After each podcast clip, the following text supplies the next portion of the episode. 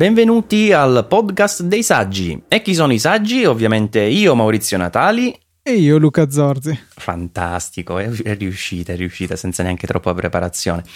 Benvenuti, questa è la puntata numero 42. Eh, siamo anche in diretta per chi ovviamente ci sta ascoltando sulla pagina live.easypodcast.it oppure eh, dall'app Easy Podcast, dove tra l'altro Luca ha in- anche inserito una bella chat di recente, quindi è possibile in tempo reale parlare con noi.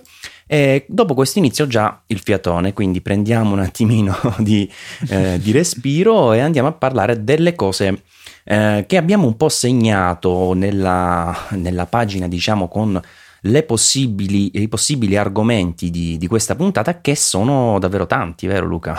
Sì, sì, infatti non ci abbiamo neanche provato a dire sarà una puntata breve, ci proviamo, però non lo diciamo, magari giusto per non tirarcela. Sì, al massimo bisogna proprio buttare via il 50% delle, dei link che abbiamo segnato e andare direttamente al sodo.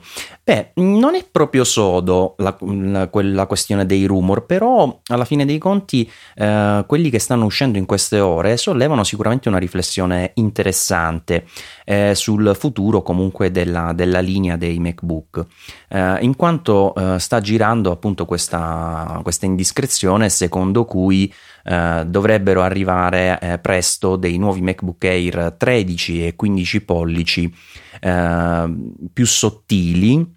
E poi ho detto presto, ma in realtà il rumor fa riferimento alla WWDC 2016, quindi orientativamente giugno mi sembra, no Luca, come periodo? Sì, primi di giugno di solito, prima, sec- prima o massima seconda settimana del mese. Eh. Eh, la fonte Daily News onestamente non è che abbia delle grandissime eh, diciamo doti di garanzia, però alla fine dei conti eh, dicevo solleva una questione interessante rispetto alla, al futuro della, della, linea di portatili Apple perché l'arrivo del MacBook Retina ha reso immediatamente eh, obsoleti gli Air che sono gli unici computer ormai rimasti eh, nella linea Apple a non avere proprio un'opzione e non avere neanche ovviamente eh, di default lo schermo retina e quindi mh, sono un po' diciamo a rischio per il futuro, non è un prodotto che così può rimanere a lungo. Infatti si pensava che eh, una volta uscito il MacBook e una volta che eh, ci fossero uh, le condizioni economiche, diciamo, per realizzarne una variante un po' più grande che potrebbe essere magari un 14 pollici, visto che quello attuale è 12, anche se poi è 12,9 per la verità. Ehm, allora si potrebbe pensare di togliere totalmente gli Air e fare tutto diciamo con nuova, questo nuovo design sottile, eh, la USB-C. Eh, tra l'altro Luca, hai visto che questa USB-C eh, sarà diciamo standardizzata anche come forma di porta con uh, la Thunderbolt 3 andando a prendere molte più eh, specifiche interessanti per velocità, capacità e via dicendo. Decisamente sì, è un'evoluzione molto molto interessante che non potrà fare altro che spingere verso l'adozione di questo tipo di porta. Eh, leggevo che potrà sopportare anche due stream contemporanei di 4K a 60 fotogrammi al secondo, per cui molto interessante anche da quel punto di vista lì. Eh, se veramente diventerà lo standard, secondo me sarà una cosa estremamente positiva. Chiaramente all'inizio dovremo eh, combattere con un po' di adattatori, eh, un po' se vogliamo come era stato con il passaggio da dock a 30 pin al Lightning, dove all'inizio insomma storcevamo il naso perché le nostre periferiche erano tutte a 30 pin, però eh, la comodità di una porta reversibile piccola così eh, si può avere anche su un computer e magari declinata in una versione un po' più versatile con più porte in uno stesso Mac a differenza del MacBook che insomma ne ha una sola e la cosa può risultare un po' limitante per qualcuno eh, invece se appunto vedrà una diffusione maggiore incorporerà anche le funzioni della Thunderbolt magari vedremo i nuovi MacBook Pro con 3-4 di queste porte dato che sono comunque molto compatte e possono svolgere la stessa funzione delle due USB più le due Thunderbolt che vediamo adesso. Sì, sul MacBook Pro diciamo potrebbe essere una connessione anche aggiuntiva in una prima fase perché comunque ha lo spessore per poter eh, contenere all'interno delle USB tradizionali, quindi mh, anche magari per una questione di retrocompatibilità si potrebbe, mh, c'è sempre il condizionale, mantenerle. Eh, poi bisogna capire qual è la direzione che, che, prenderà Apple, perché in effetti allo stato attuale ci sono tante possibilità. C'è, c'è anche chi dice, beh, eh, alla fine sì, mh, si potrebbe, una volta che i Core M eh, prendono un po' più di, di, potenza di calcolo, una volta che arriva questa connessione più veloce, eccetera, eccetera, pensare di fare un MacBook più grande, avere questa linea che comunque avrà dei costi più alti perché tecnologicamente sarà più avanzata dei MacBook Air e comunque più nuova e, e naturalmente questo comporta uh, dei, dei, costi di produzione insomma maggiori che poi vanno spalmati nel corso degli anni e quindi uh, si potrebbe pensare di affiancarle però poi ti troveresti linea MacBook, linea MacBook Air, linea MacBook Pro e pensi ma ha senso tutta questa sovrapposizione? Però d'altro canto Luca Apple ultimamente non è che abbia grandi capacità di eh, snellire la propria line-up, anzi sta facendo un macello, guarda gli iPad. Sì, no, que- quelli sono decisamente troppi, non, eh, secondo me devono cambiare un attimino la loro, eh, la loro, filosofia, soprattutto con il tenere i vecchi modelli a listino, eh, così non va, secondo me c'è troppa confusione. Eh, riguardo ai MacBook, io vedrei bene un riuscire l'anno prossimo a abbassare il prezzo del MacBook, eh, mettendolo magari un filo sotto l'Air da 13 e mettere il 13 pollici nuovo MacBook o meglio 14 pollici sarebbe più credibile visto anche le dimensioni che può avere un computer del genere. Ehm, ha un po' di più del 13 per cui e poi eliminare gli Air completamente. Ehm, è una cosa che avrebbe senso secondo me con anche magari un riposizionamento del 13 retina in modo da creare il MacBook per tutti e di nuovo il MacBook Pro per chi ha bisogno di una macchina più professionale quindi mantenendo due linee di portatili. Eh, purtroppo questo almeno inizialmente verrà a, a, con un prezzo più alto, come era stato per gli Air, che poi comunque pian pianino sono stati abbassati durante il loro ciclo vitale. Ora vedo bene un ricambio, magari anche eh, seguito da un ricambio anche dei Pro che potrebbero appunto acquisire le USB-C, insomma potrebbe esserci un po' una scossa nella, nell'attuale gamma. Io onestamente ho, ho, qualche dubbio proprio in relazione alla questione del, dei processori, cioè sicuramente la, la, USB-C, come dicevi tu facendo il paragone con Lightning, è una cosa a cui ci si può, magari ci si deve anche se vogliamo abituare perché anche col discorso dell'integrazione con la Thunderbolt 3 eh, sarà probabilmente la porta del futuro perché piccola, reversibile, grandi capacità di comunicazione, compatibilità con praticamente tutti gli standard più importanti al momento, eh, con DisplayPort per quanto riguarda il video, eh, la ricarica, eh, PCI Express, Thunderbolt, insomma USB, eh, praticamente è in effetti una porta potenzialmente interessantissima.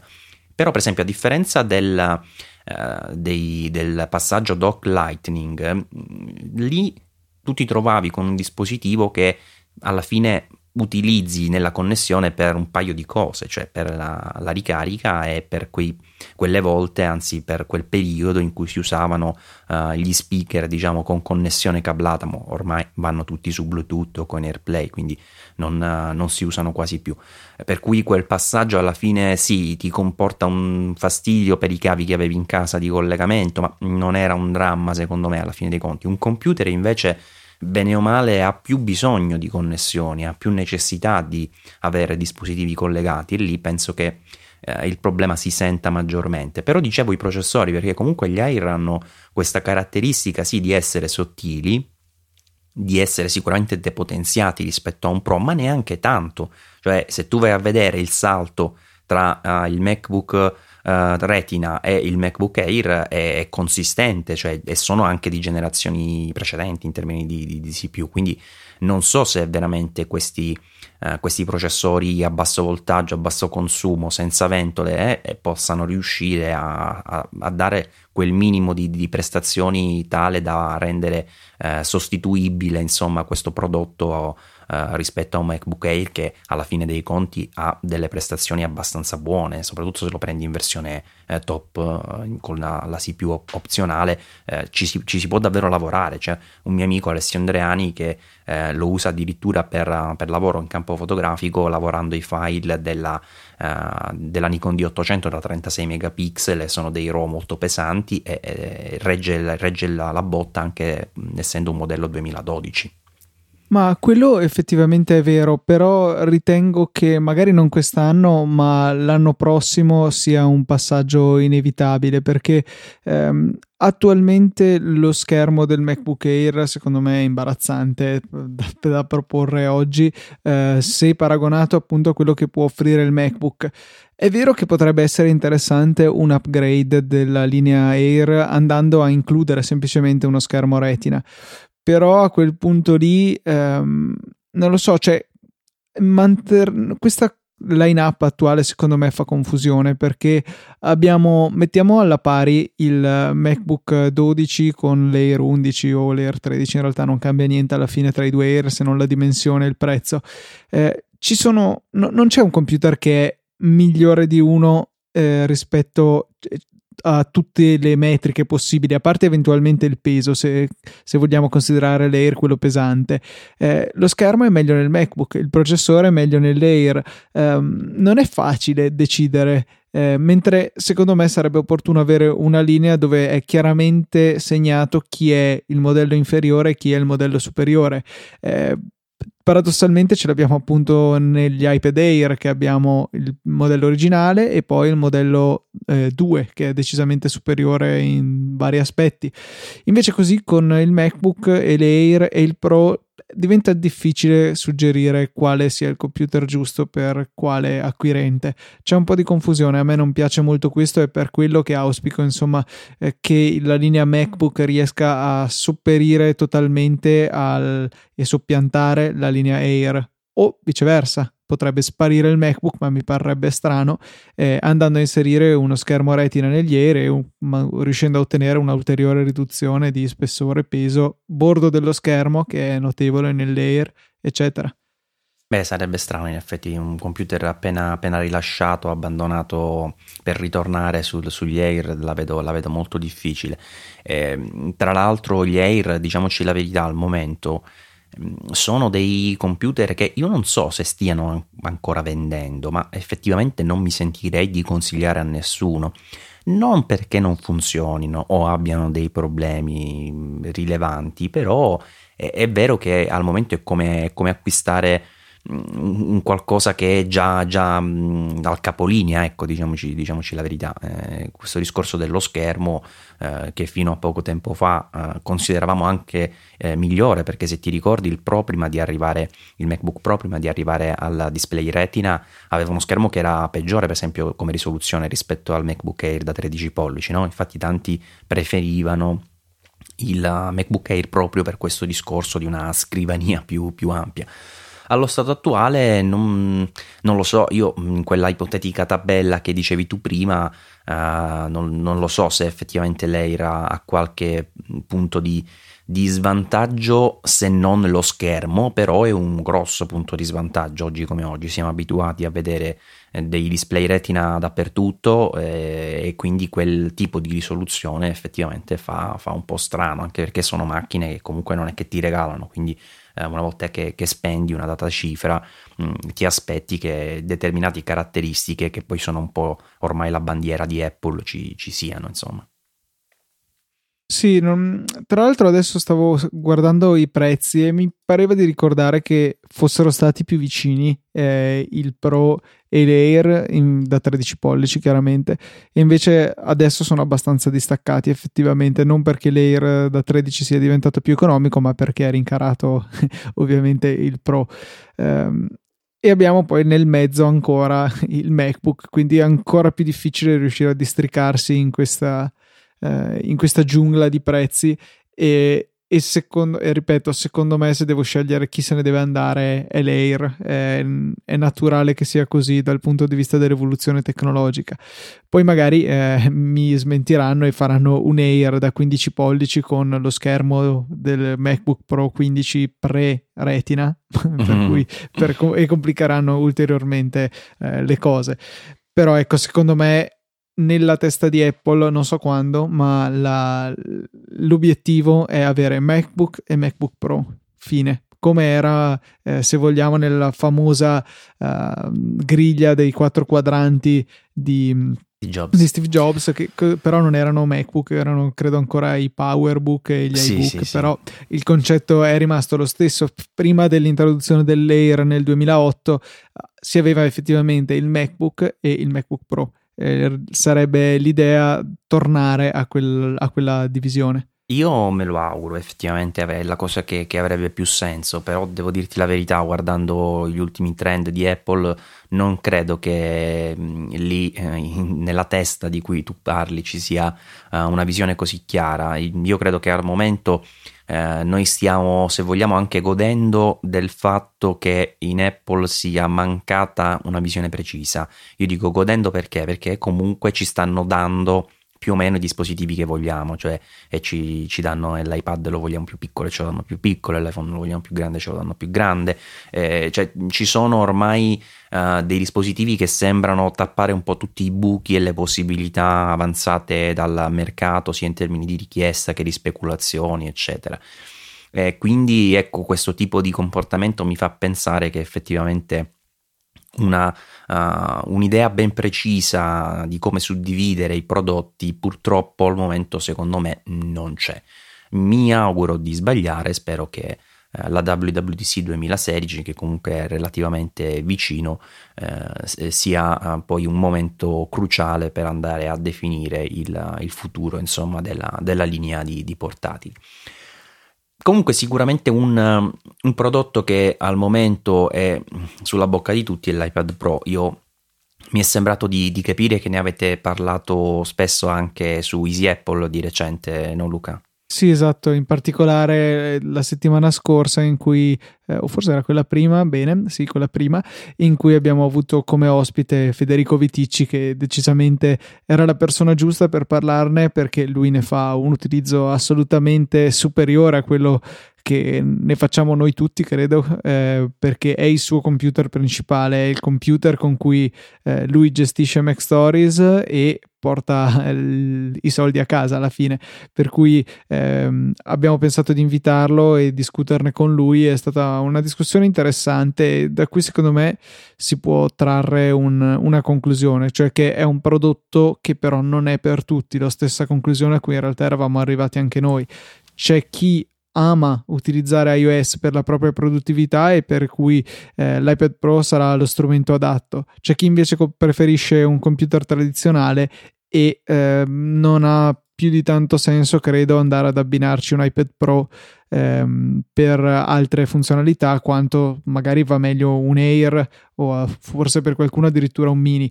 Eh, L'iPad Pro però rimane con l'esclusiva dell'Apple Pencil, che è un, un'evoluzione molto particolare e che se io non stessi appunto terminando la mia carriera universitaria adesso, avrei forse considerato per prendere appunti in digitale, eh, però ormai, ripeto, è tardi e avrei comunque preferito avere quella pennetta lì, però nel form factor precedente da 10 pollici, che trovo preferibile su un portatile. Sì, ma a parte il form factor, effettivamente è un prodotto che se ti va bene lo paghi 1000 euro e per prendere appunti mi sembra, mi sembra fuori luogo, cioè non per, non per screditare la, la, tua ipotesi perché la trovo assolutamente valida, ma eh, semplicemente per, per, sottolineare il fatto che allo stato attuale eh, questa tecnologia che ho trovato eccezionale, devo dire in termini di funzionalità, è un po', mm, non dico sprecata, però eh, automaticamente limitata a, a, a, chi questo tipo di, di, di, diciamo di, di lavoro, comunque questa necessità di utilizzare una penna o matita, come la chiama Apple, eh, sul display, lo fa per uno scopo che possiamo considerare sempre con un termine che è un po' uh, bistrattato professionale, nel senso che effettivamente spendere quelle cifre per prendere appunti, no Luca, è, è un po' strano, non, non, non, non, ha tanto senso. Infatti io... Vero, vero. All'inizio, uh, della, in, quando è stato presentato questo prodotto, io ho detto due cose che continuo a considerare valide anche oggi che lo sto utilizzando e eh, comunque mi ha dato uh, soddisfazioni da un lato e mi ha comunque sollevato diversi dubbi e critiche dall'altro. Eh, cioè che eh, sicuramente è un prodotto che Apple doveva presentare, nel senso che ha la necessità, se l'idea è quella di far evolvere iOS, di farlo diventare un, un sistema operativo che in futuro possa essere eh, diciamo l'unico sistema operativo utilizzato dalla maggior parte delle persone, eh, allora è necessario avere un dispositivo che ti possa consentire di fare quel qualcosa in più sia in termini di hardware sia in termini di schermo, perché poi la verità è questa, l'iPad Pro è sicuramente eh, sbilanciato, cioè sembra quasi troppo grande per un tablet, però ti dico la verità, da quando ce l'ho in casa, ora quando incrocio un iPad Air mi sembra un iPad mini. Eh, nel senso che mi sembra troppo piccolo adesso che mi sono abituato alla, al Pro e ritengo che questa, questa questione dello schermo sia effettivamente un elemento determinante poi per sviluppare le potenzialità di iOS in quello che speriamo sia poi iOS 10 eh, l'anno prossimo.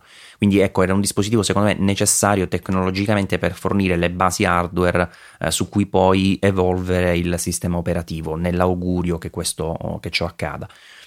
Eh, d'altro canto, credo che al momento eh, la sua collocazione, a parte quella del geek, nerd, chiamalo come vuoi, che se lo compra perché è figo, perché è il prodotto del momento, che paradossalmente Luca non è che siano così pochi quelli che fanno questa cosa, eh? Cioè, sai quanta gente eh, è invasata ultimamente per l'iPad Pro senza sapere effettivamente a cosa gli serve. Cioè, ma, ma questa forse è l'amore della novità, cioè sì, sì. ne riparliamo tra un mese o tra due mesi a vedere chi ancora sarà ancora così convinto. Però è vero, cioè, attualmente questo prodotto sta ricevendo un sacco di attenzione. Eh, però non credo che riceverà un corrispondente successo di mercato, non subito perlomeno. E no, anche perché arrivo al secondo punto di cui ti parlavo prima, eh, già dal, dall'inizio io ho detto una cosa che poi ho visto riprendere un po' dappertutto anche oltreoceano, ma non vorrei dire, ma veramente sono stato tra i primi a sottolinearlo, che questo prodotto va effettivamente a, a, a trovarsi una nicchia proprio in quelli che fino a due giorni fa utilizzavano per lavoro le Wacom Cintiq. Ti ricordi che ne parlai sì, sia con sì. un articolo e poi qui anche sul saggio podcast? Eh, cosa che effettivamente ha un senso, tant'è che eh, di recente ho fatto un video che vi consiglio anche di vederlo, troverete nelle show notes di questo episodio, eh, in cui ho confrontato dal punto di vista del disegno con l'ausilio appunto di uh, un character, character, designer e 2D animator che è Daniele Scarfone, un amico.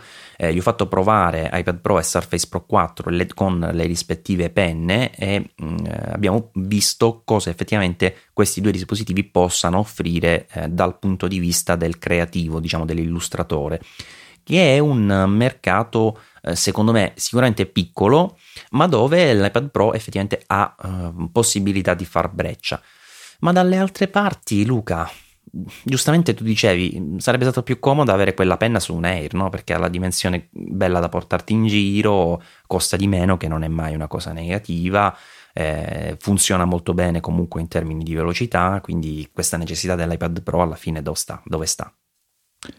Eh, purtroppo non, non, so darti una risposta, cioè è proprio in chi vuole lo schermo più grande, non, eh, per farci della produttività spinta che però, cioè è inutile che ci nascondiamo dietro un dito, tuttora rimane difficoltosa. Si può fare, assolutamente sì, ci sono, è sempre più possibile farlo, ma rimane eh, impegnativo ecco, per chi volesse farlo. Eh, no, a guarda, parte eh, quello non è non... fattibile secondo me Luca.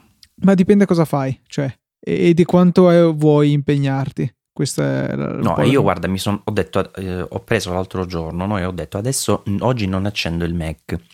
Ho preso il mio iPad Pro, ho preso la mia bella matitina, ho preso la tastiera della Logitech perché quella eh, di Apple col discorso del layout americano, al momento mi sembra molto sciocco acquistarla perché comunque la utilizzi non comodamente come faresti con una tastiera uh, italiana e quindi ho preferito quella che è un, un po' grossetta quindi non, non, mi è piaciuto tanto da questo punto di vista però fin tanto che lo, tu lo devi usare su scrivania va benissimo. Però diciamoci la verità io ho detto adesso scrivo un articolo che è una cosa banale se vogliamo no? cioè scrivere un articolo che, che, che ti serve una tastiera e uno schermo è un programmino che non ci vuole niente a scrivere. Però già ho trovato un problema eh, del tipo devo mettere una fotografia la devo un attimo sistemare questa fotografia Va bene, la fotografia in qualche modo ce la fai arrivare. Ho speso un, un, sacco di soldi per comprare tutti gli adattatori Lightning che Apple vende, quindi ho anche quello per la SD. Faccio la foto dalla macchina fotografica, la metto, la scarico, bene, fin qui tutto a posto. Arrivo al momento di avere eh, una necessità banalissima. La fotografia ha uno sfondo bianco. Eh, quando tu fai una foto su sfondo bianco non è che ti viene proprio bianco al 100%, di solito ti viene un grigio chiaro chiaro devi un po' sfumare, mettere un, un po' correggere le curve, insomma, operazioni che in realtà sono molto banali nei programmi di grafica, sono proprio delle, delle sciocchezze. Ho comprato tutte le applicazioni che esistono per la grafica su, su iPad Pro. Credimi, non ce n'è una che abbia, per esempio, uno strumento banalissimo come la sfumatura. Cioè io voglio fare una sfumatura perché quel, voglio portare del bianco da, da su a giù, per esempio non è possibile, non, non, lo fa Pixelmator, non lo fanno nessuna delle app di Adobe che poi ha avuto questa idea malsana di spacchettizzare, cioè praticamente aveva fatto Photoshop eh, Express, Express o Touch, non ricordo come si chiamasse, e poi invece lo ha abbandonato e ha creato 36 applicazioni, ognuna su un singolo task. Che fin quando ragioni su uno schermo fino diciamo, all'Air va bene, ma con l'iPad Pro ovviamente questo non funziona più, perché con l'iPad Pro, a parte il fatto che Pro mi dovrebbe significare professionista o, o Pro non lo so che cosa, però io penso MacBook Pro ha un senso, Mac Pro ha un senso, iPad Pro deve avere un senso, se non l'hai scritto tanto perché erano delle lettere a caso. Allora a quel punto devo avere dei programmi che funzionino e che mi diano possibilità di esprimere la mia professionalità. E non solo non ho quelli, ma non ho neanche dei programmi che facciano delle cose molto molto banali come, que- come quella che ti ho appena detto.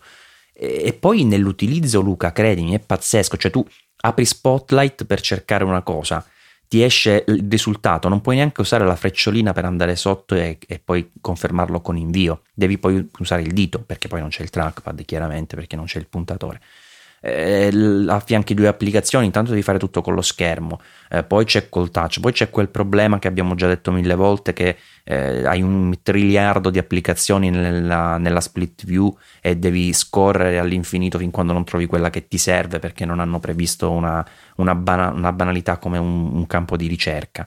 Eh, cioè ci sono troppe, troppe limitazioni che veramente secondo me se ti impegni, come dicevi tu, qualcosa la fai, ma non tutto, cioè anche se tu decidi di impegnarti stre- strenuamente, troppe cose non riesci a fare o le fai in maniera pessima, scomoda, lenta, insomma, è iOS, non è OS X, Luca. C'è poco da fare. Sono, da, sono d'accordo, cioè eh, bisogna veramente eh, per poter fare questo affidamento totale da iOS trovarsi nella nicchia giusta, non, non c'è niente da fare. Tu evidentemente, eh, io pensavo potessi stare per la parte magari di scrittura degli articoli all'interno del ristretto cerchiolino di, eh, non so, professioni, scopi accettabili per questo prodotto. Evidentemente non ci stai. Perché? Perché il tuo cerchiolino per pochissimo ma non è completamente contenuto in quello delle attività fattibili su, su iOS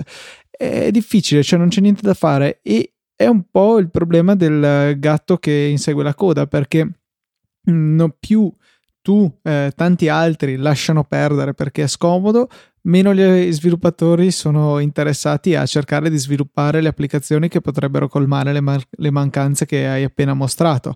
Meno loro l- sviluppano queste app, meno altra gente sarà invogliata a provare.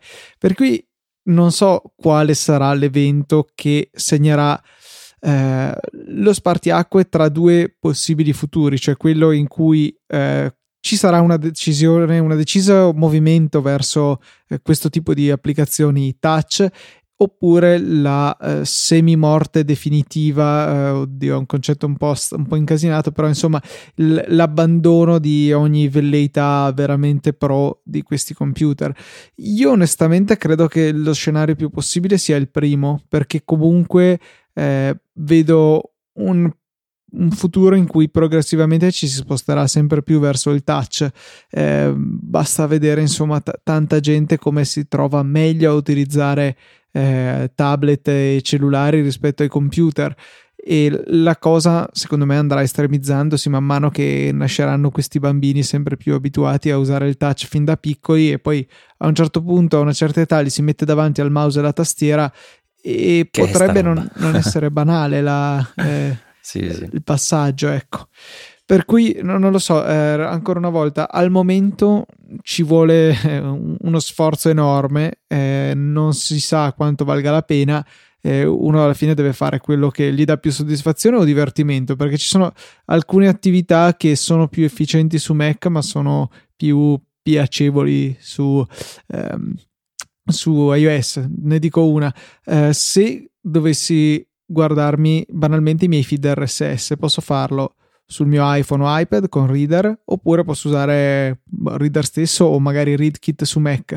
Sicuramente è più veloce fare il mio processo di eh, scrematura delle, eh, dei titoli e vedere cosa mi interessa per poi buttare in pocket le cose che voglio effettivamente leggere con la tastiera col Mac giù giù giù P per buttare in pocket giù giù giù giù P rispetto a scorrermi la mia lista andare a premere lo share aspettare che compaia premere pocket e attendere che venga condiviso eh, però lo trovo più piacevole su iOS, è un'esperienza più rilassata. E questo magari è un esempio banale, ma sono sicuro che ne possano esistere anche altri analoghi.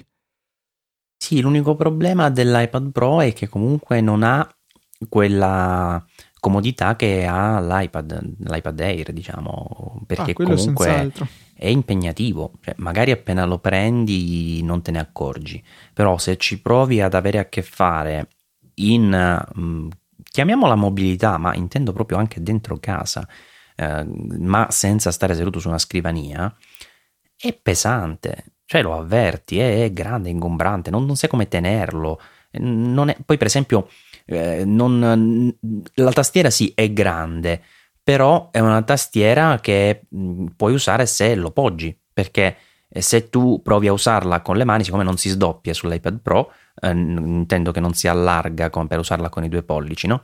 Eh, alla fine dei conti non, non riesci perché non, non, ci arrivi, almeno io non riesco né in eh, modalità orizzontale né in verticale a scrivere solo con i pollici, quindi devo poggiarla sulle gambe, ma poi stai in una posizione mm, precaria, non lo so, alla fine eh, io trovo che sia quel punto di mezzo che non ti dà né la comodità di uso e fruizione di un computer e né la comodità di uso e fruizione di un tablet. È in quella area grigia che purtroppo ha, oggi non ha tanto senso. Ripeto, quello che ho detto all'inizio però secondo me è importante, cioè questo è un dispositivo che Apple doveva creare, cioè prima o poi se vuole pensare di far evolvere questa piattaforma oltre l'uso di Instagram per mettere o Snapseed per mettere due effettini alle fotografie. Io mm, ho il pallino delle fotografie che è uno dei task diciamo, principali che tengo, ten, tendo a gestire sulla, sui miei dispositivi.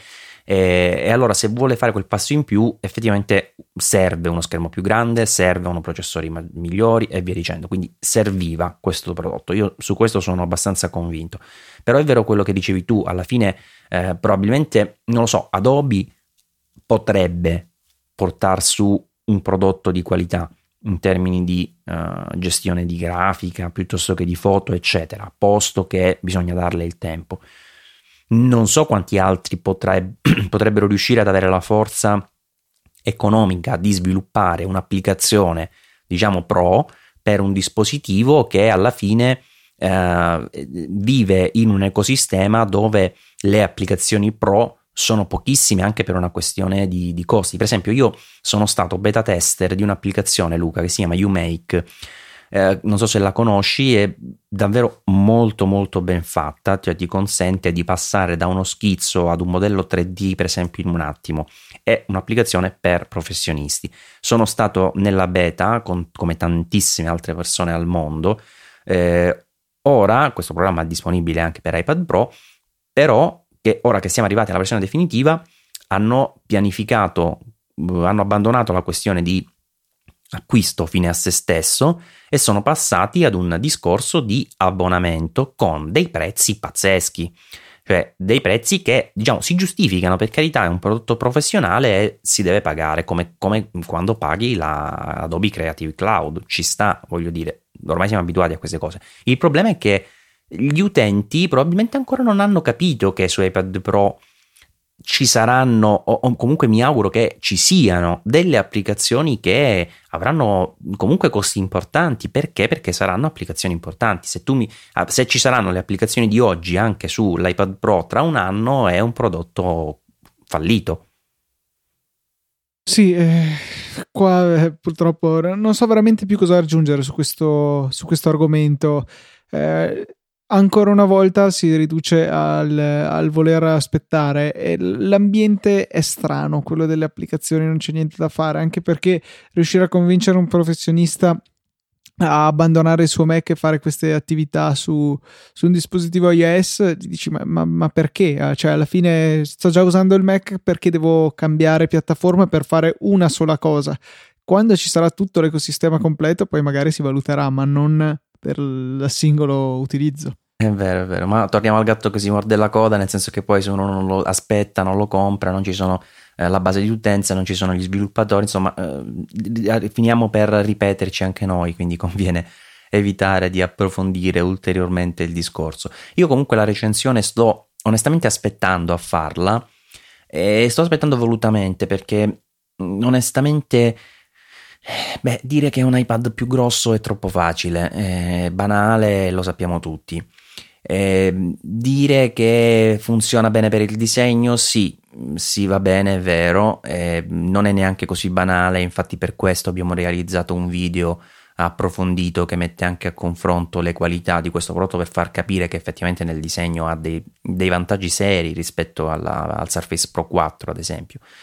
Però poi Surface Pro 4 effettivamente col fatto di avere un sistema operativo completo banalmente ci ha concesso per esempio di fare un'animazione con Flash che io non, ci, non, non lo sapevo, sai Luca, pensavo che Flash fosse quasi morto. Infatti pur avendolo nel pacchetto Creative Cloud non lo, non lo scarico neanche di solito nei, nei, miei Mac. Poi ho parlato con questo mio amico, con Daniele, e gli ho detto che programmi vuoi che ti faccia provare su, trovare sul, uh, sul Surface per testare un po' cosa si può effettivamente fare in termini di disegno. E mi ha detto Flash. E ho detto, ma strano. Invece poi ho scoperto che è util- utilizzatissimo eh, dai disegnatori per l'animazione 2D, eh, ma tipo che ci fanno dei cartoni animati, cioè lui ci fa i cartoni animati con Flash. Sì, quindi è un prodotto che ha cambiato un po' il, il suo target, non più le animazioncine, i giochini da, eh, da sito web, ma eh, un, un, prodotto completamente diverso dedicato all'animazione. All'animazione, bravissimo, sì sì, all'animazione. Certo, mm, col 3D non va d'accordo, però fin quando si tratta di cose bidimensionali pare che sia proprio usatissimo in, in questo ambito. E insomma, ecco, abbiamo installato il, il, Flash, abbiamo creato un'animazione, certo una banalità, ci, messo, ci ha messo uh, 10 minuti, 5 minuti, anche meno Daniele, però è servito per far capire, vedi, con le applicazioni effettivamente puoi fare queste cose. L'iPad Pro ma avrebbe potenzialmente anche delle capacità superiori, anche uno schermo più grande del Surface Pro 4, di poco, ma quella differenza leggermente si nota poi nella, nell'uso. Però poi finché non ci, non ci, sono le app, che ci fai? Non ci puoi fare niente. Non, non, non, non, puoi effettivamente riuscire a renderlo produttivo. Carina quella cosa, Luca, di quello sviluppatore che, eh, siccome sull'iPad Pro non c'è il 3D Touch, che beh, di base inizialmente non, non, mi aveva stupito più di tanto, o meglio, sì, strano perché è una tecnologia che ormai l'hai fatta, Apple lo sappiamo, poi è abitudinaria nell'espandere la tecnologia su tutte le, le sue piattaforme, la cosa ha senso, eh, però alla fine dei conti ho pensato, ma alla fine mh, potrebbe non essere tanto utile su, su un iPad Pro. Invece poi è vero che quando ti, ti abitui a questo 3D Touch, Luca, guarda che Sai quante volte mi capita di premere con forza su un'icona sull'iPad Pro eh, per, per, lanciare un'applicazione eh, direttamente con un task per fare un'azione e ti accorgi che non lo puoi fare? E guarda che mm, sinceramente è una mancanza. E uno sviluppatore è riuscito a sfruttare il riconoscimento uh, della pressione che ha l'Apple Pencil per simulare eh, il, il 3D Touch, nel senso che ovviamente il 3D Touch non fa altro che riconoscere, ma in quel caso con la tecnologia del display, la pressione più o meno forte del dito, e invece questo è riuscito a, a, diciamo, a intercettare la mh, forza della pressione dell'Apple Pencil e passarla alla, alla, al, non so se proprio all'API del 3D Touch, ma comunque eh, con questo tipo di, eh, di diciamo, controllo è riuscito a simulare un, l'effetto del 3D Touch, che poi è un'idea banale, però chissà perché non, non l'ha fatto Apple, forse per non confondere troppo le cose. Io non, non, so, l'unica cosa che sono riuscito a pensare, al di là di eventuali mosse di marketing o che era troppo tardi, è il fatto che magari diventa un problema su uno schermo così grande eh, gestire la pressione. Eh, banalmente perché se premi con la stessa forza sul bordo dello schermo è un conto, la flessione che hai è abbastanza ridotta, mentre se lo fai sul centro di una padella da 13 pollici, eh, insomma, si spiaccica tutto con una certa Uh, molto di più, insomma, si abbassa molto di più lo schermo, fino ad arrivare magari, non lo so, a fare quegli strani artefatti che si vedono quando premiamo su un display sul quale non è previsto il force touch, quei gli aloni di colori che vanno e vengono. Eh, sì. eh, non so se magari appunto questo avrebbe potuto rappresentare un problema per uh, inserire questa tecnologia su uno schermo così grande, eh, avrebbe richiesto delle calibrazioni particolari, non lo so, onestamente credo che ci arriverà, forse non hanno veramente veramente fatto in tempo. Si vede che avevano proprio fretta per rilasciare questo, questo prodotto. E, ehm, invece un prodottino che hanno aspettato per lanciare, hanno aspettato anche parecchio perché in realtà aveva senso probabilmente insieme alla, all'Apple Watch, è lo stand di ricarica magnetico. Cambio completamente discorso Luca perché eh, secondo me sull'iPad Pro effettivamente mh, ci giriamo intorno sulle stesse cose perché alla fine i limiti sono quelli, non, non, è, è, è, chiaro, non, non, c'è tanto altro da, da aggiungere se, se, se, sei d'accordo. Sì, sì, passiamo pure oltre. Eh, dicevo questo prodottino che Apple ha aspettato forse troppo a rilasciare, questo stand di ricarica magnetico che, sai, io come tante cose purtroppo dico proprio sottolineo, purtroppo mi trovo ad acquistarle per la questione del sito, perché Apple sappiamo non regala niente, ma non ce lo aspettiamo, ma anche magari mandarceli in prova non ci dispiacerebbe. E comunque, se vuoi provare un prodotto del genere, alla fine devi comprarlo. E ho comprato un po' così, sottotono, di, dimesso questo stand di ricarica magnetico per l'Apple Watch. E pensavo, ti dico la verità, che non dico che l'avrei restituito, ma che comunque non mi avrebbe colpito. E invece, insospettabilmente, mi ha conquistato, tant'è che anche su questo ho, di, ho deciso di dedicargli un video, eh, lo troverete ovviamente nelle show note, eh, perché effettivamente va, va, va, va provato, va, capito, va usato. È una banalità, è un cerchietto con questo, il, diciamo, la placchetta della ricarica magnetica eh, che si alza per usarlo o piatto, quindi con l'orologio, eh, se hai per esempio il cinturino sport o altri cinturini che ovviamente lasci aperti perché io voglio vedere quelli che si tolgono la sera il cinturino sport e lo richiudono per metterlo sullo stand. Tu fai così, Luca, per curiosità? Assolutamente no, lo appoggio eh, e basta. Eh, no, perché nelle fotografie, quando ci sono gli stand orizzontali, fanno sempre vedere esattamente chiuso l'orologio. Io voglio sapere chi perde del tempo per richiuderlo. Oltretutto, visto che poi eh. la sera spegni la luce e chiuso il discorso, non è eh che sì, lasci infatti. in bella vista. E quindi diciamo ha senso per i prodotti, per i cinturini che rimangono sostanzialmente aperti, che il cavo di ricarica sia piatto, perché tu lo poggi e ti sei tolto il pensiero. D'altro canto ha senso per quelli che invece rimangono chiusi, come i vari loop. Um, io per esempio adesso ne ho comprato uno, un cinturino che devo dire, devo fare ancora la recensione, ma per il momento mi sta conquistando, di una marca ovviamente sconosciuta che fa cloni cinesi, che si chiama Moco mi pare, eh, troverete anche di questo il link nelle note dell'episodio. Eh, che è un clone abbastanza fedele, anche se poi l'aggancio è un po' diverso, del cinturino che mi è sempre piaciuto fin dal primo giorno dell'Apple Watch, che è quello che costa 499 euro, cioè il cinturino in acciaio. Pazzesco, quello là veramente non me lo spiego. Io avrei, eh, prima del lancio e dei prezzi ufficiali, avrei scommesso che sarebbe stato il milanese a costare di più con tutte quelle maglie così sottili, una lavorazione così complessa, e invece è un, un cinturino all'apparenza quasi banale a essere il più caro. Guarda, in realtà sì, sono d'accordo con te, ma sai che lo, poi l'ho visto dal vivo? E guarda, questa cosa secondo me vale per tanti prodotti Apple. Dal vivo ti accorgi che effettivamente ma non dico che abbia senso quel prezzo, infatti non, non li ho spesi e non li spenderò. Eh, però la differenza, per esempio, tra il milanese e la noti di, di progetto, di qualità costruttiva, intanto pesa un macello. Infatti, anche questo che è un clone pesa di meno. È, è proprio pesante, è proprio robusto, è proprio, c'è tanto materiale.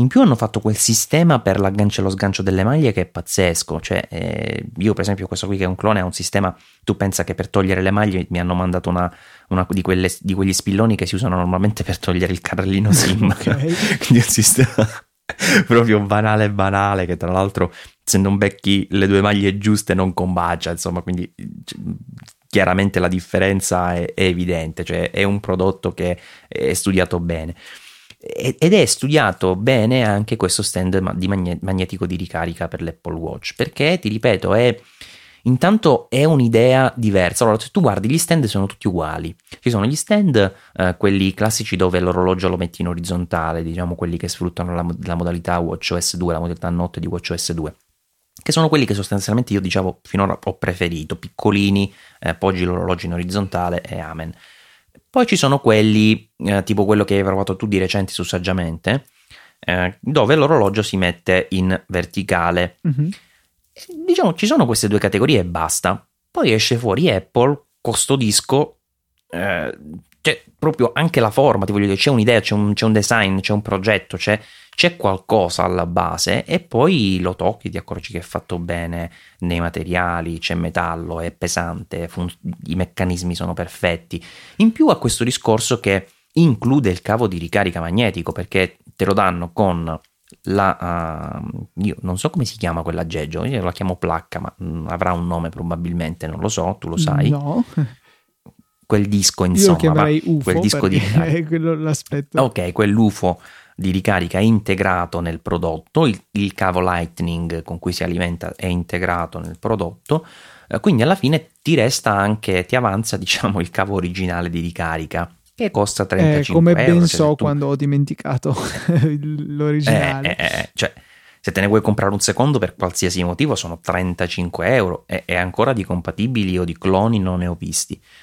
Quindi eh, già il fatto ecco, di avere questa cosa integrata eh, è abbastanza utile perché ti libera il tuo cavo. Però costa 89 euro questo stand di ricarica magnetico di Apple.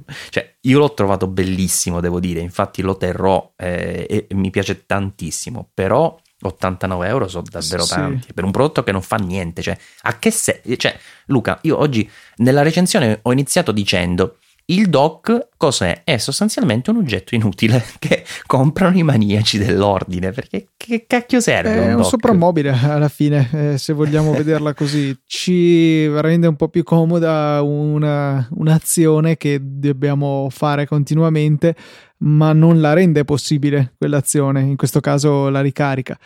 Eh, ripeto, sì, già dobbiamo prendere un, un secondo cavo di ricarica per qualunque ragione possiamo allora considerare che questa dock in realtà costa 54 euro e non 89. Non è poco, comunque non è poco perché poche delle dock della concorrenza arrivano a questi livelli di prezzo, però è molto bella, innovativa anche se vogliamo, perché effettivamente, come facevi notare tu, non ne avevo viste altre che consentivano il montaggio sia in verticale che in orizzontale. Ma a parte quello, cioè, rendiamoci conto che è chiaramente uno sfizio. Sì, uno sfizio che sicuramente sì, ci, si può, ci si può bellamente evitare perché alla fine dei conti non, non ti comporta nulla di, di, fondamentale. E per accessori bislacchi ne ho visto uno che in realtà tanto bislacco non è perché L'Apple Pencil, scusa se torno a parlare di, di iPad Pro, ma questo mi era sfuggito, eh, ha questa, questo, secondo me, limite, devo dire la verità, anche se poi lo noti di più dopo aver provato il Surface Pro 4, di non avere un, un sistema per, diciamo, tenere eh, la, la, penna, cioè eh, non si aggancia da nessuna parte, non, non c'è una, una calamita, eh, non c'è un vano chiaramente per inserirla perché se no l'iPad Pro doveva essere spesso quanto la matita che ovviamente è bella grande per essere comoda da impugnare. Il Surface Pro 4 invece ha un magnete di lato, l'appoggio è finito, molto molto molto pratico. Allora, cosa hanno fatto questi eh, di Moxyware hanno creato questa specie di, di, di, vestitino per l'Apple Pencil, è una cover, vabbè, eh, che ha appunto un magnete che si riesce ad agganciare con molta forza uh, sulla, sull'iPad Pro in tante posizioni di lato, a sinistra, a destra, in alto, sulla, perfino sul, sul vetro, sulla cornice frontalmente, non so come, ma si aggancia. Ed è un oggettino, un oggettino, simpatico che tra l'altro era in sconto in questo periodo, sai, c'è stato Black Friday, Cyber Monday, insomma c'è stato un macello di, di offerte ed era in sconto a 12 dollari, infatti l'ho comprato, sono curioso di... anzi no, scusami, 14,95 dollari, non so come mi sia venuto 12. Eh, se qualcuno ci sta sentendo in diretta, sappiate che è ancora in realtà disponibile per l'acquisto con questo prezzo scontato. E, ehm, ed, è, ed, è, una di quelle cose che ti chiedi perché, perché, Apple non ci ha pensato. Invece, questo è un oggettino pratico, secondo me, molto pratico. Spero che lo sia perché Anche perché, cioè, effettivamente, l'Apple Pencil altrimenti è destinata a essere persa. Eh, non so quante biro ho perso nella mia vita, eh, sicuramente il numero è almeno due cifre, e però le birre costavano 30 centesimi, non 120 euro, eh, per cui eh, sarebbe alquanto eh, una brutta cosa andare a perdere questo concentrato di tecnologia e Apple non, non ha fatto assolutamente niente per cercare di aiutare. Ma eh, no, è proprio fastidioso, non sai dove metterla. Cioè, per esempio, io mm, quando metto in ricar- ricarica l'iPad Pro, ma anche quando lo poggio sulla scrivania, non so dove metterla sta penna, perché è un oggetto che in realtà va collegato a lui, cioè va di pari passo col prodotto, quindi non ha senso che te la tieni in tasca, da, ovviamente, quindi la tieni là vicino. Però, per esempio, intanto sulla scrivania ho la scrivania bianca, la penna bianca, cioè certe volte faccio fatica a vederla, ti giuro. Poi rotola, che è una bellezza, da qualche parte ho letto che Apple ha inserito dei pesi all'interno per non farla rotolare. Rotola, se per caso la tocchi malaguratamente, se li fa quel, quei 30 cm rischia di cadere e, e poi, per esempio, l'altra volta l'avevo messa ovviamente vicino all'iPad Pro la signora delle pulizie ha pensato fosse una matita e l'ha messa nel portapenne, ma non mi ha avvisato e mi credi che io l'ho cercata per casa per la bellezza di due ore? Cioè mi sono arrabbiato, anche rotto un mouse, non volutamente, ma perché nella foga di prendere la roba e lanciarla da tutte le parti per scartabellare fin quando non trovavo sta Apple Pencil mi è cascato. E, e, poi mi è venuto in mente, vuoi vedere la cosa più banale, eh, se, se un, una persona vede sta cosa che pensa? È una penna e l'ha messa nel portapenna. Stupendo. E effettivamente sono, sono quelle cavolate che, che, che, che non capisco da, onestamente, bastava veramente poco di più, anche perché l'iPad L'iPad Pro, come tutti gli iPad, ha un po' di magneti sul lato lungo a sinistra perché eh, sono utilizzati dalla, dalla, dalle cover, dalla smart cover, no? Però purtroppo non hanno la forza necessaria a tenere la penna. Infatti, inizialmente la prima cosa che ho pensato è: eh, sono un genio, la metto lì, tac. Invece, no, non, non sta. Quindi, non, non, si riesce insomma a farla tenere senza un aggeggino come questo. Quindi, Apple Pencil Magnet, se siete eh, in diretta, potete andare direttamente a beccarlo sul sito moxiware.com. Se ci ascoltate in differita, lo trovate sempre lì, ma probabilmente non ci sarà più lo sconto eh, del Black Friday, che poi invece in realtà oggi si chiama sconto Cyber Monday, giustamente. Ehm, un altro prodottino, Luca, che invece mi sta piacendo molto è l'Apple TV e devo dire non, non, sta esplodendo in termini di App Store, nel senso che io tutte le sere con puntualità quando vado a utilizzarla, perché la uso tutte le sere quando mi guardo eh, le serie TV, eh, cerco nell'App Store e vedo, vediamo un po' le classifiche, le cose, e smanetto finché non trovo qualcosa di nuovo. Non è così facile perché ormai le applicazioni che ci stanno le ho imparate a memoria, non sono tante. Eh, più o meno le categorie sono sempre quelle, eh, diciamo ci sta, però diciamo manca quella quel guizzo eh, che faccia venire fuori un'app un po' fuori dagli schemi e che possa uh, dare un senso diverso all'Apple TV o comunque farle fare delle eh, compiere delle azioni o comunque eh, svolgere qual- qualche compito differente da quello che ti immagini, tipo visione di contenuti banalmente. È buffo perché adesso mi lamenterò di una cosa di cui non mi sono mai lamentato, che a volte eh, nel mio esplorare l'App Store il problema è stato che ha troppa RAM, cioè io da da una sera all'altra o da una settimana all'altra addirittura non lo, non ricarica. lo ricarica. perché ce l'ha ancora in memoria malgrado abbia aperto anche qualche giochino nel frattempo e allora devo proprio manualmente andare a killarlo e riaprirlo per vedere sì, i contenuti nuovi anch'io Anch'io lo faccio tutte le sere, guarda, ti capisco benissimo. Mai avrei creduto che mi sarei lamentato della troppa RAM. Sì, tra l'altro lo faccio anche perché sono in attesa che arrivi in Italia la navigazione per categorie, perché uh, in America già c'è. Da noi abbiamo la classifica, abbiamo le acquistate, abbiamo il primo piano, però non abbiamo ancora la, la navigazione per categorie. Che è molto strano, cioè nel senso, eh. visto che c'è già in un altro store, la gestione poi tramite iTunes non si capisce perché non dobbiamo averla anche qui. No, infatti è proprio una cosa assolutamente inconcepibile. Eh, comunque, diciamo, la cosa che io, ecco, questo prodotto l'ho recensito subito, a differenza dell'iPad Pro, perché? Perché comunque rispetto alla vecchia Apple TV, in realtà a parte qualcosina, qualcosina c'è, ma a parte qualcosina non fa niente di meno, fa solo cose in più e comunque tutto quello che fa lo fa meglio.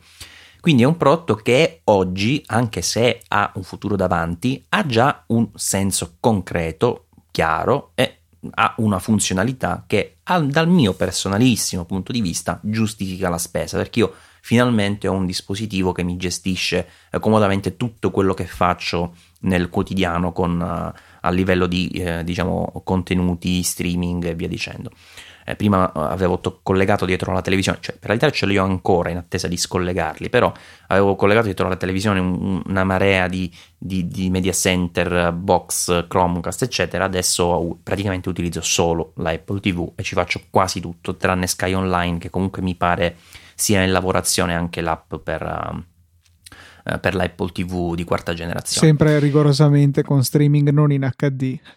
E vabbè, quello è proprio una, una, decisione, secondo me, che ancora tarderanno un po' a, a cambiare.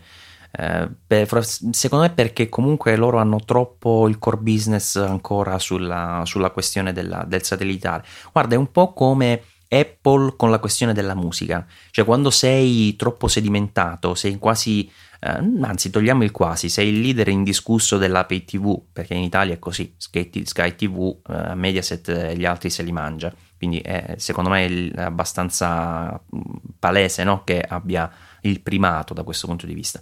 E come Apple per la musica con la questione dell'iTunes Store non è stata in grado di eh, muoversi per tempo rispetto alla, all'esplosione dello streaming, io credo che Sky stia si sia mossa o comunque si stia muovendo male sul settore dello streaming perché ha interesse o comunque è un po' miope eh, rispetto al fatto che il 99,9% di quello che, che, lei è ed è una grossissima realtà ancora oggi eh, è basato sulla, sulla, sul digitale, sulla, sul satellitare.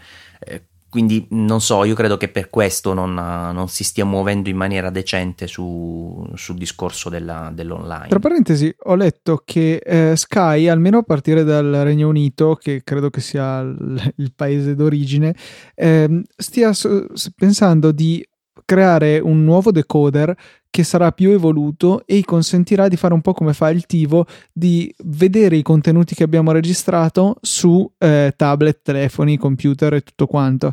Con, diciamo uno streaming a partire dal nostro decoder che magari almeno in casa dove comunque la connessione è veloce con il wifi interno eh, potrebbe essere interessante eh, non sì, so se magari visto, vogliono sì. promuovere questa cosa e quindi evitare il um, l'HD nel servizio solamente di puro streaming e riservarlo al satellite. Sì, ma io credo che questa sia anche una... Mm, allora, non è una soluzione stupida se vogliamo, no? Perché comunque ti consente di non occupare la banda e ti consente di risparmiare un, una fraccata di denari nella realizzazione di server farm che ti possa, o, o nel pagare server farm di altri per smistare i contenuti on demand, no?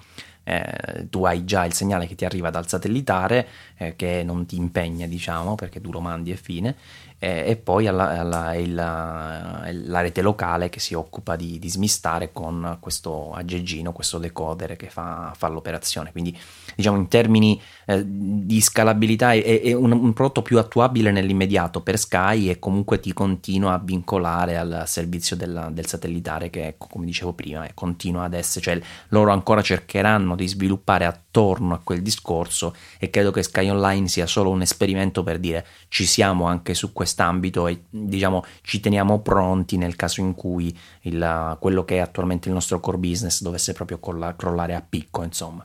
La cosa importante che secondo me ormai eh, stiamo passati per un attimo a fare questa parentesi su Sky, la cosa importante che dovrebbe fare sarebbe abbandonare MPEG 2 come formato di trasmissione e cambiare tutti i decoder, passare ad H264, meglio ancora H265 per A fornirci della qualità migliore, B eventualmente poter inserire più canali nella stessa banda eh, fornita dal satellite e C soprattutto rendersi pronta alla eh, trasmissione di segnali di film e tutto in 4K, che comunque prima o poi sarà l'evoluzione. Se fanno già il passo adesso con eh, gli altri vantaggi che ho citato prima, secondo me potrebbe essere una buona mossa. Sì, sì, è sicuramente scusate, una piattaforma da, da seguire eh, in termini di evoluzione. Io avevo disdetto l'altro giorno, poi ho deciso dopo le 36 mil- milioni, anzi non 36 mila telefonate che mi hanno fatto, di rimanere con una di quelle straofferte abbastanza stracciate, abbastanza economiche eh, ancora per un altro anno con, con Sky, anche se ho già la versione, la versione Sky Online. Comunque tutto questo giro era per dire che stiamo provando sia io che te la beta di Infuse 4. Sì. Che, che è per... un... Dimmi scusa. No, dicevo che è un'app che però secondo me su Apple TV ha meno senso che sui dispositivi iOS. Non so se anche tu hai la stessa idea a riguardo. Allora, guarda, io credo che sì, sono d'accordo, non c'è dubbio, su questo sono d'accordo con te, ha meno senso.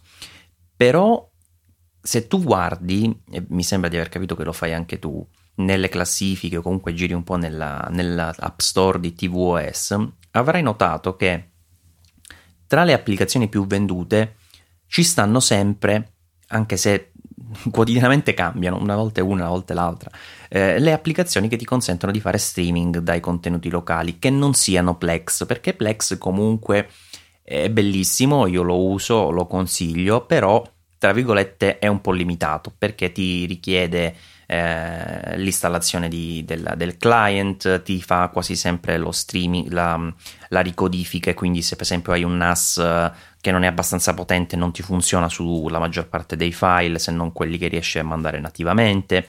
Eh, diciamo, diciamo, ha qualche limitazione, non è come mm, dire ho questo hard disk, te lo collego alla, alla, al computer o, alla, o, al router e lo leggo eh, complex, non, non, è così semplice. Invece eh, questi programmini che stanno vendendo tanto fanno questa cosa, la fanno male perché io li ho provati tutti eh, sono veramente terribili come interfaccia, anche se poi magari nello streaming alcuni funzionano anche decentemente.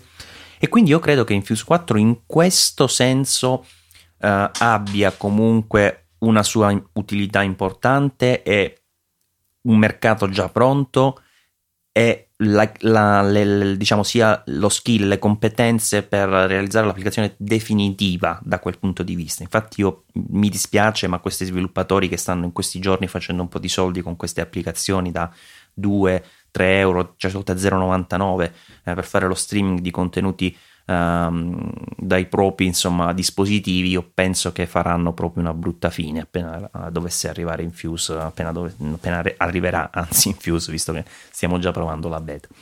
Però sì, eh, ha più senso, ha meno senso rispetto ad, una, ad un iPad dove ti carichi il contenuto all'interno, te lo porti fuori e te lo vedi, no?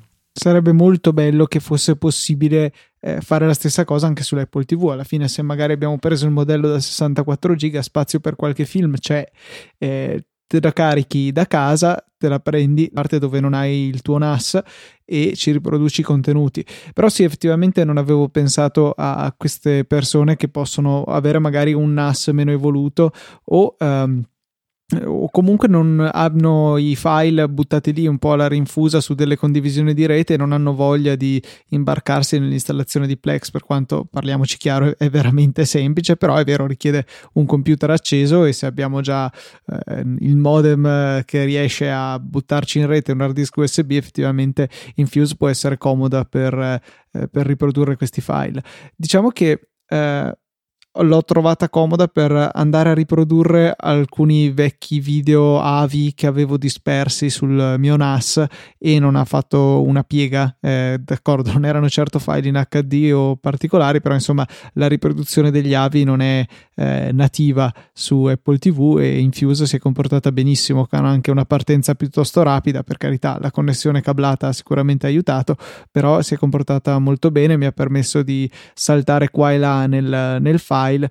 Unico difetto, se vogliamo, e non so se è una limitazione eh, dell'SDK o che cos'altro, eh, se si va a scorrere all'interno del file non funziona, almeno nel mio caso con gli avi, la piccola miniatura dell'anteprima che mostra insomma dove andremo ad, ad arrivare nel filmato. Sì, sicuramente non è, non è, ancora definitiva, diciamo, come, come, come, applicazione, però già adesso, insomma, le carte in regola per, come dicevo prima, spazzare via una, una piccola concorrenza che si era, si era, creata. Facci caso stasera, apri, apri la, la, la, l'App Store su, su, TVS e guarda tra le app più vendute o quelle più redditizie, eccetera, ce n'è sicuro o la prima o la seconda ce n'è una di, di, di, streaming di contenuti online e se scorri un altro po' ne troverai un'altra che magari il giorno prima era, era prima quell'altra fanno, fanno, un po' a gara perché secondo me la gente le sta provando tutte un po' come ho fatto io eh, perché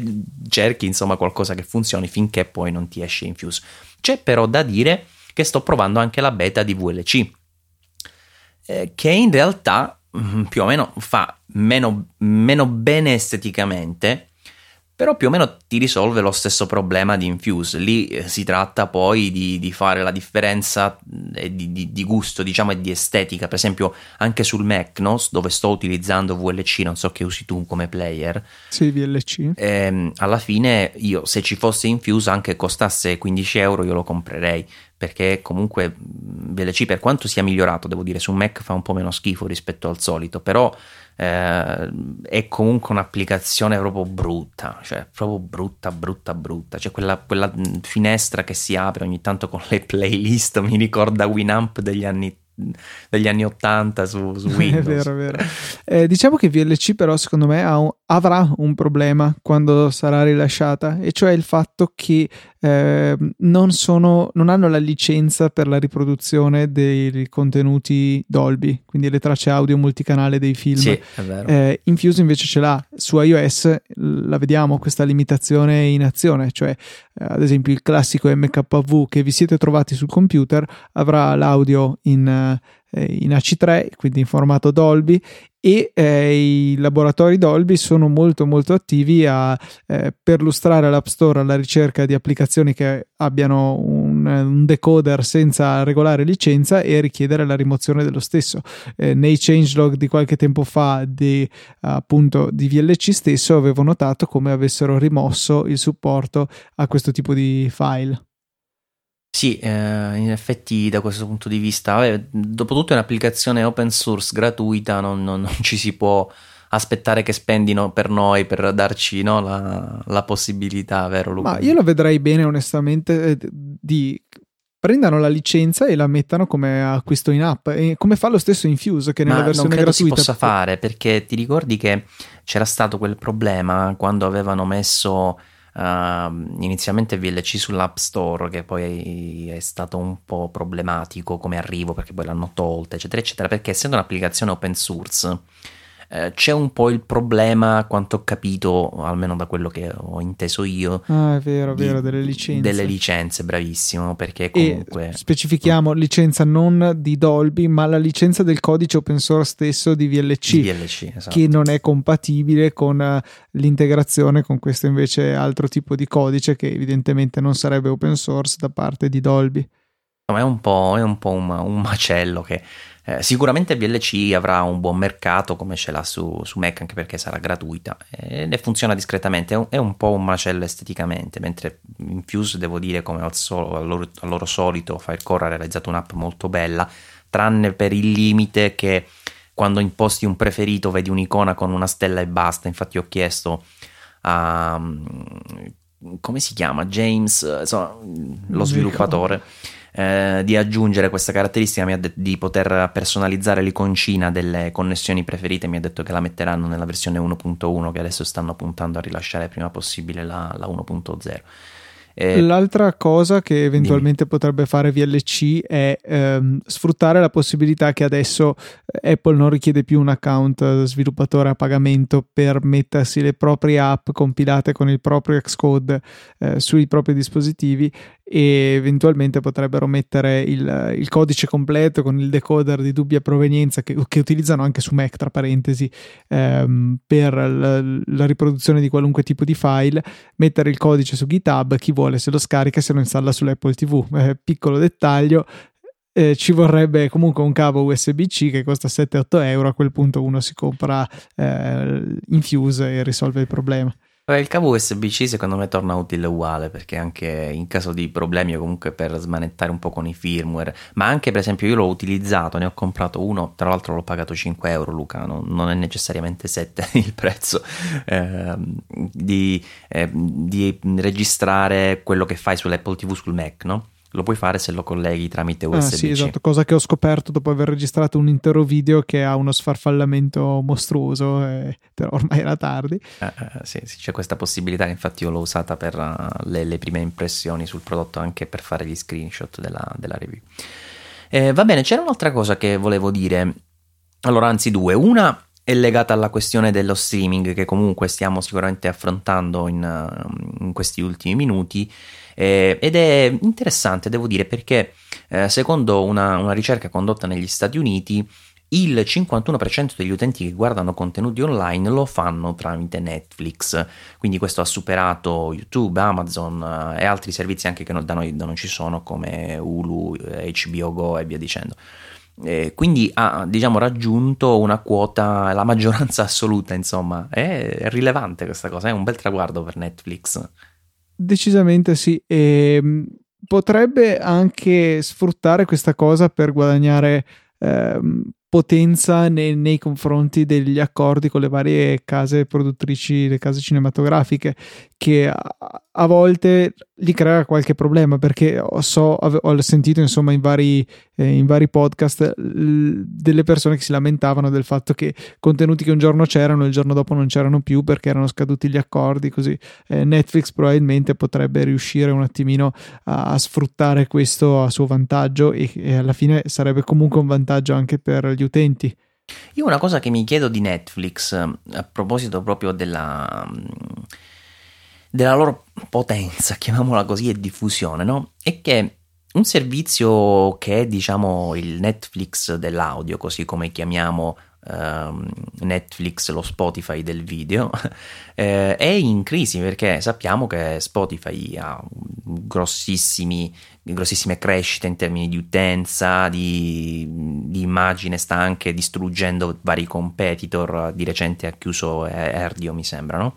Sì. Eh, quindi eh, è sicuramente un, un, sistema che funziona in termini di, di utenze, quello che vuoi, però non sono in positivo.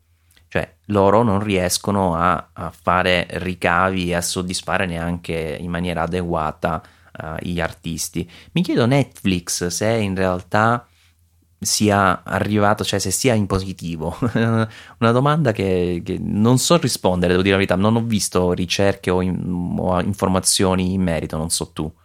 No, neanch'io, però boh, forse ehm, nei film, visto che Netflix comunque offre eh, film un po' più vecchi, serie tv, una serie indietro, non so se nei film è più pesante il calo del valore con eh, il passare del tempo rispetto alla musica che magari eh, chi- chiaramente le ultime uscite possono avere la prevalenza in termini di numero di ascolti, ma comunque eh, è più frequente andare a riascoltare anche canzoni del passato rispetto a vedere film del passato.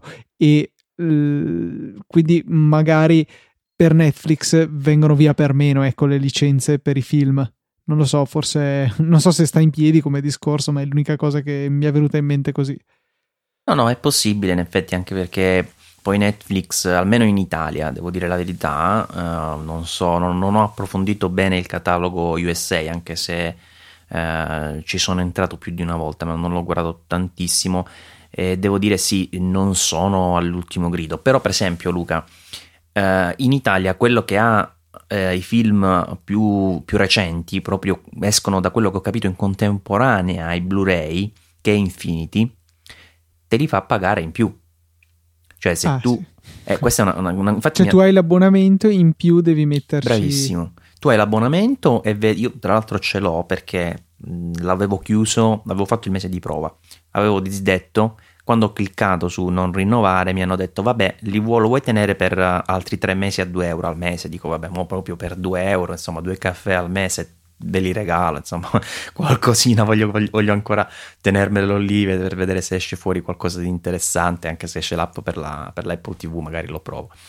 Eh, però oh, devo dire eh, questa, questa, cosa fastidiosissima perché eh, avrebbe senso oh, nel momento in cui hai questa, questo potere di avere eh, di film che poi non so perché abbiano questo potere, devo dire la verità, non ho seguito il, per, il filo uh, per vedere a chi fa capo eh, in termini di produzione, di distribuzione e quindi perché abbiano queste esclusive. Però se tu vedi hanno questa possibilità ma non la sfruttano bene perché ti fanno pagare il canone più la visione del singolo film in esclusiva o comunque in anteprima appena, appena uscito. Tipo c'era l'altro giorno proprio appena è uscito il Blu-ray c'era già Terminator Genesis per dire. Mi fa sospettare che sia una questione di licenza, un po' come magari quegli stessi film li trovavi su Sky prima fila da acquistare uno per uno.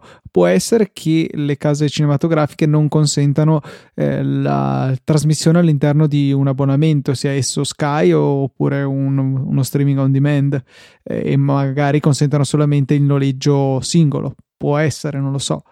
Tutto è possibile, ma a me sembra più un modo per... perché una volta che tu hai il diritto non puoi avere il diritto solo per darlo a pagamento, cioè che, che diritti sono. Io penso che il, il, diritto poi tu lo stia sfruttando sapendo di avere, diciamo, le, le, l'esclusiva in, in, realtà nell'ambito dello streaming eh, per cercare di far cassa, insomma, almeno mm, secondo me, però sicuramente la, la tua teoria è, è anche plausibile, tutto è possibile.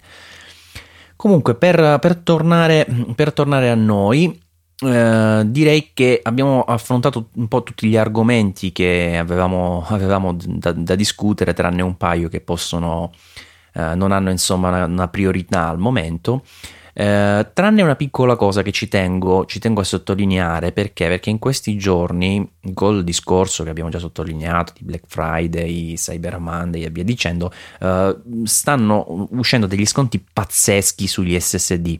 Cioè, qualche minuto fa c'era un SSD da 480 GB a 120 euro che comunque tra parentesi volevo sottolineare, io l'ho preso al volo eh, non sapendo bene cosa farmene, ma non ho potuto lasciarmi sfuggire l'offerta.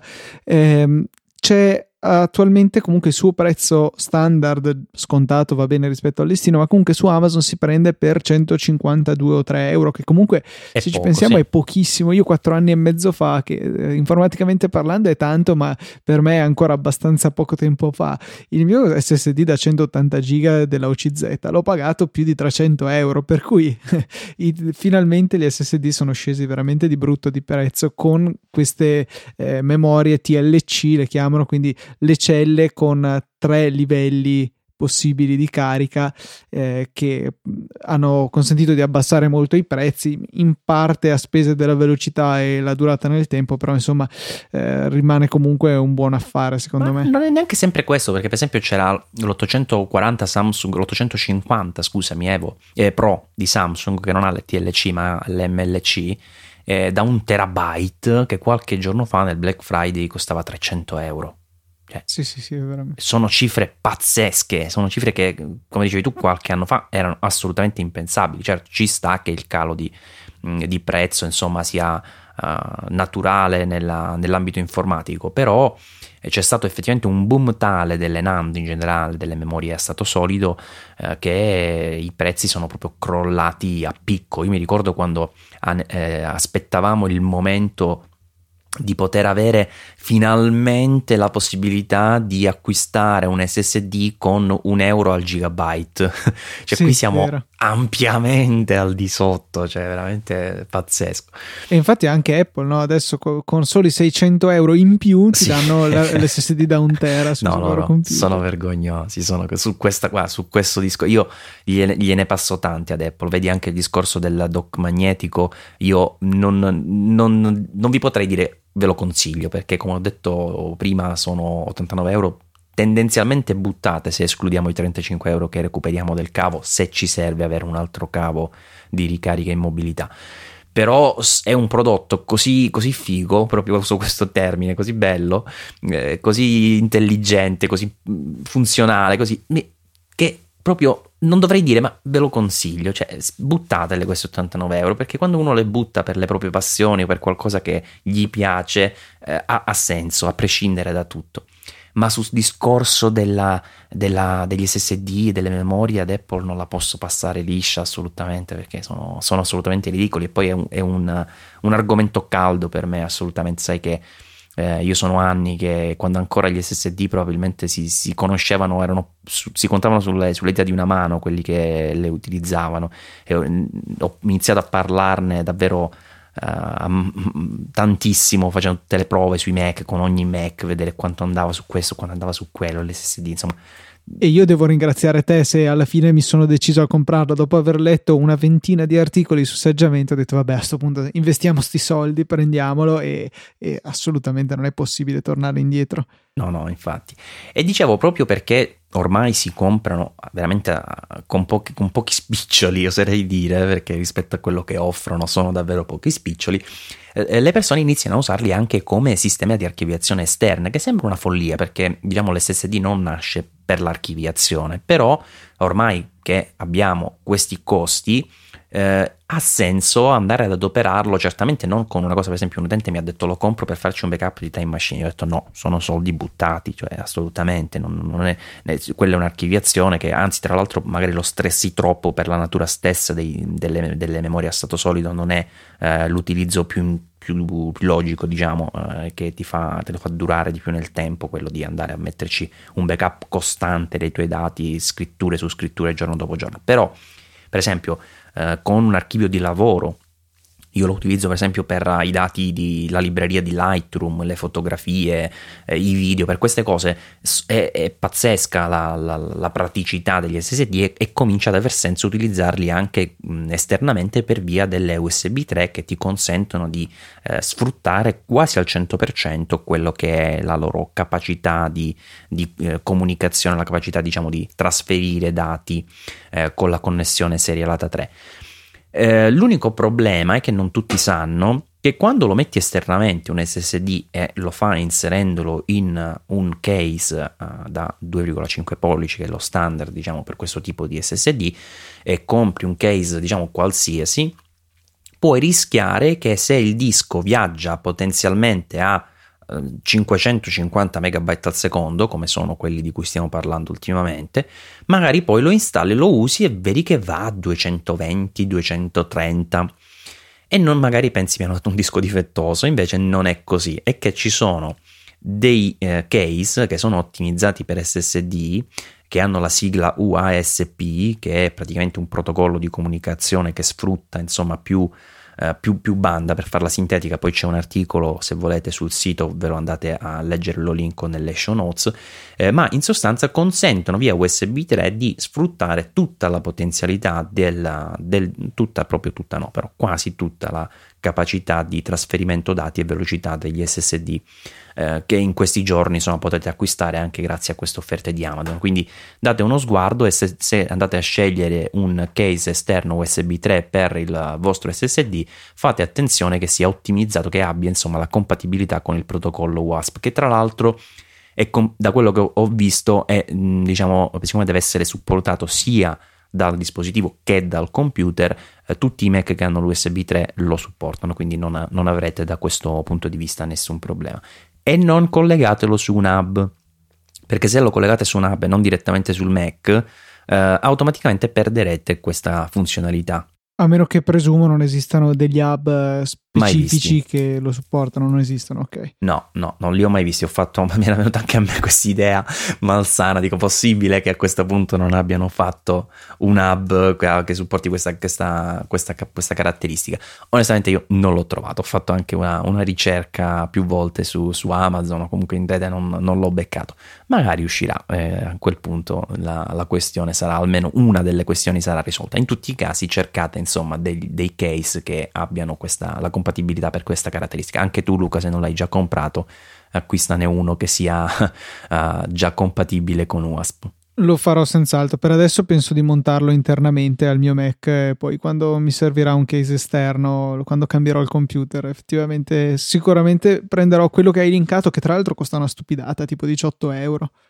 Sì, sì, no, per la verità costa anche meno perché ce n'è. Quello che ho linkato io ha il frontalino di alluminio, ma chi se ne frega, c'è quello tutto in plastica eh, che costava, anzi no, adesso quello tutto in plastica costa di più, misteri della vita. Non, non... misteri di Amazon, su- misteri di succede Amazon. spesso. Sì, sì, quindi vabbè, a questo punto, anche se non vi piace, compratelo col frontalino di metallo che ha più senso. Va bene, allora Luca, io direi che ci possiamo avviare alla chiusura, come al solito abbiamo parlato abbondantemente più di un'ora, non riusciamo a far di meno anche quando cerchiamo di andare via veloci e sintetici, vero? Assolutamente impossibile, ormai mi sembra una cosa assodata. Senti, te, posso, te, lo posso lasciare come ormai sto facendo troppo spesso l'onere di riepilogare un po' le ultime cose? Eh, no, nessun problema, anzi, eh, ricordiamo a tutti quanti un, come potete supportare il lavoro di Saggio Podcast e forse il metodo più semplice per diffondere il verbo è andare su iTunes e lasciare una bella recensione o bastano anche le stelline, questo aiuta a crescere in classifica e chi utilizza l'app incorporata di iOS Podcast ci vedrà e magari comincerà ad ascoltarsi e si unirà alla famiglia Easy Podcast. Famiglia Easy Podcast che poi eh, ha anche diversi membri, Volete altre notizie su Apple? C'è Easy Apple. Volete sapere qualcosa di fotografia? Vi ritroverete ancora Maurizio perché con Pixel Club eh, vi parla di fotografia. Volete qualcosa che c'entra vagamente con la fotografia ma per la maggior parte del tempo vi fanno ridere dicendo idiozie? Ci sono i ragazzi di Aspherical che non, non mi perdo una puntata. eh, volete parlare di tecnologia in maniera un po' più umana? Beh, c'è Metro. Eh, e insomma poi c'è TechMind con me e Filippo Bigarella che abbiamo recentemente raggiunto 100 puntate un bel traguardo, e che affrontiamo il lato più tecnico della cosa. E questi sono un po' i modi con cui potete supportarci. Poi chiaramente ci sono i link sponsorizzati ad Amazon e all'App Store che ci aiutano veramente tanto, le donazioni e a proposito di donazioni, ricordiamo anche il saggio supporto perché potete fare la stessa cosa anche per saggiamente. Ma questo sei stato, sei stato mitico ad aggiungere quest'ultimo, quest'ultimo importante dettaglio. Eh, tra l'altro, sai Luca, c'è gente che si sta iscrivendo appositamente su iTunes con nomi assolutamente improbabili solo per lasciare una recensione negativa sul saggio podcast. Ma tipo una, cioè se tu vai a vedere, questi hanno lasciato una recensione solo in tutta la loro vita su iTunes, che è la recensione nostra negativa. La gente col buon tempo, insomma, quelli sono imbattibili. Sono imbattibili. Va bene, grazie per averci seguito per questa ora e circa 30 minuti. Un saluto da Maurizio Natali e un saluto da Luca Zorzi. A presto.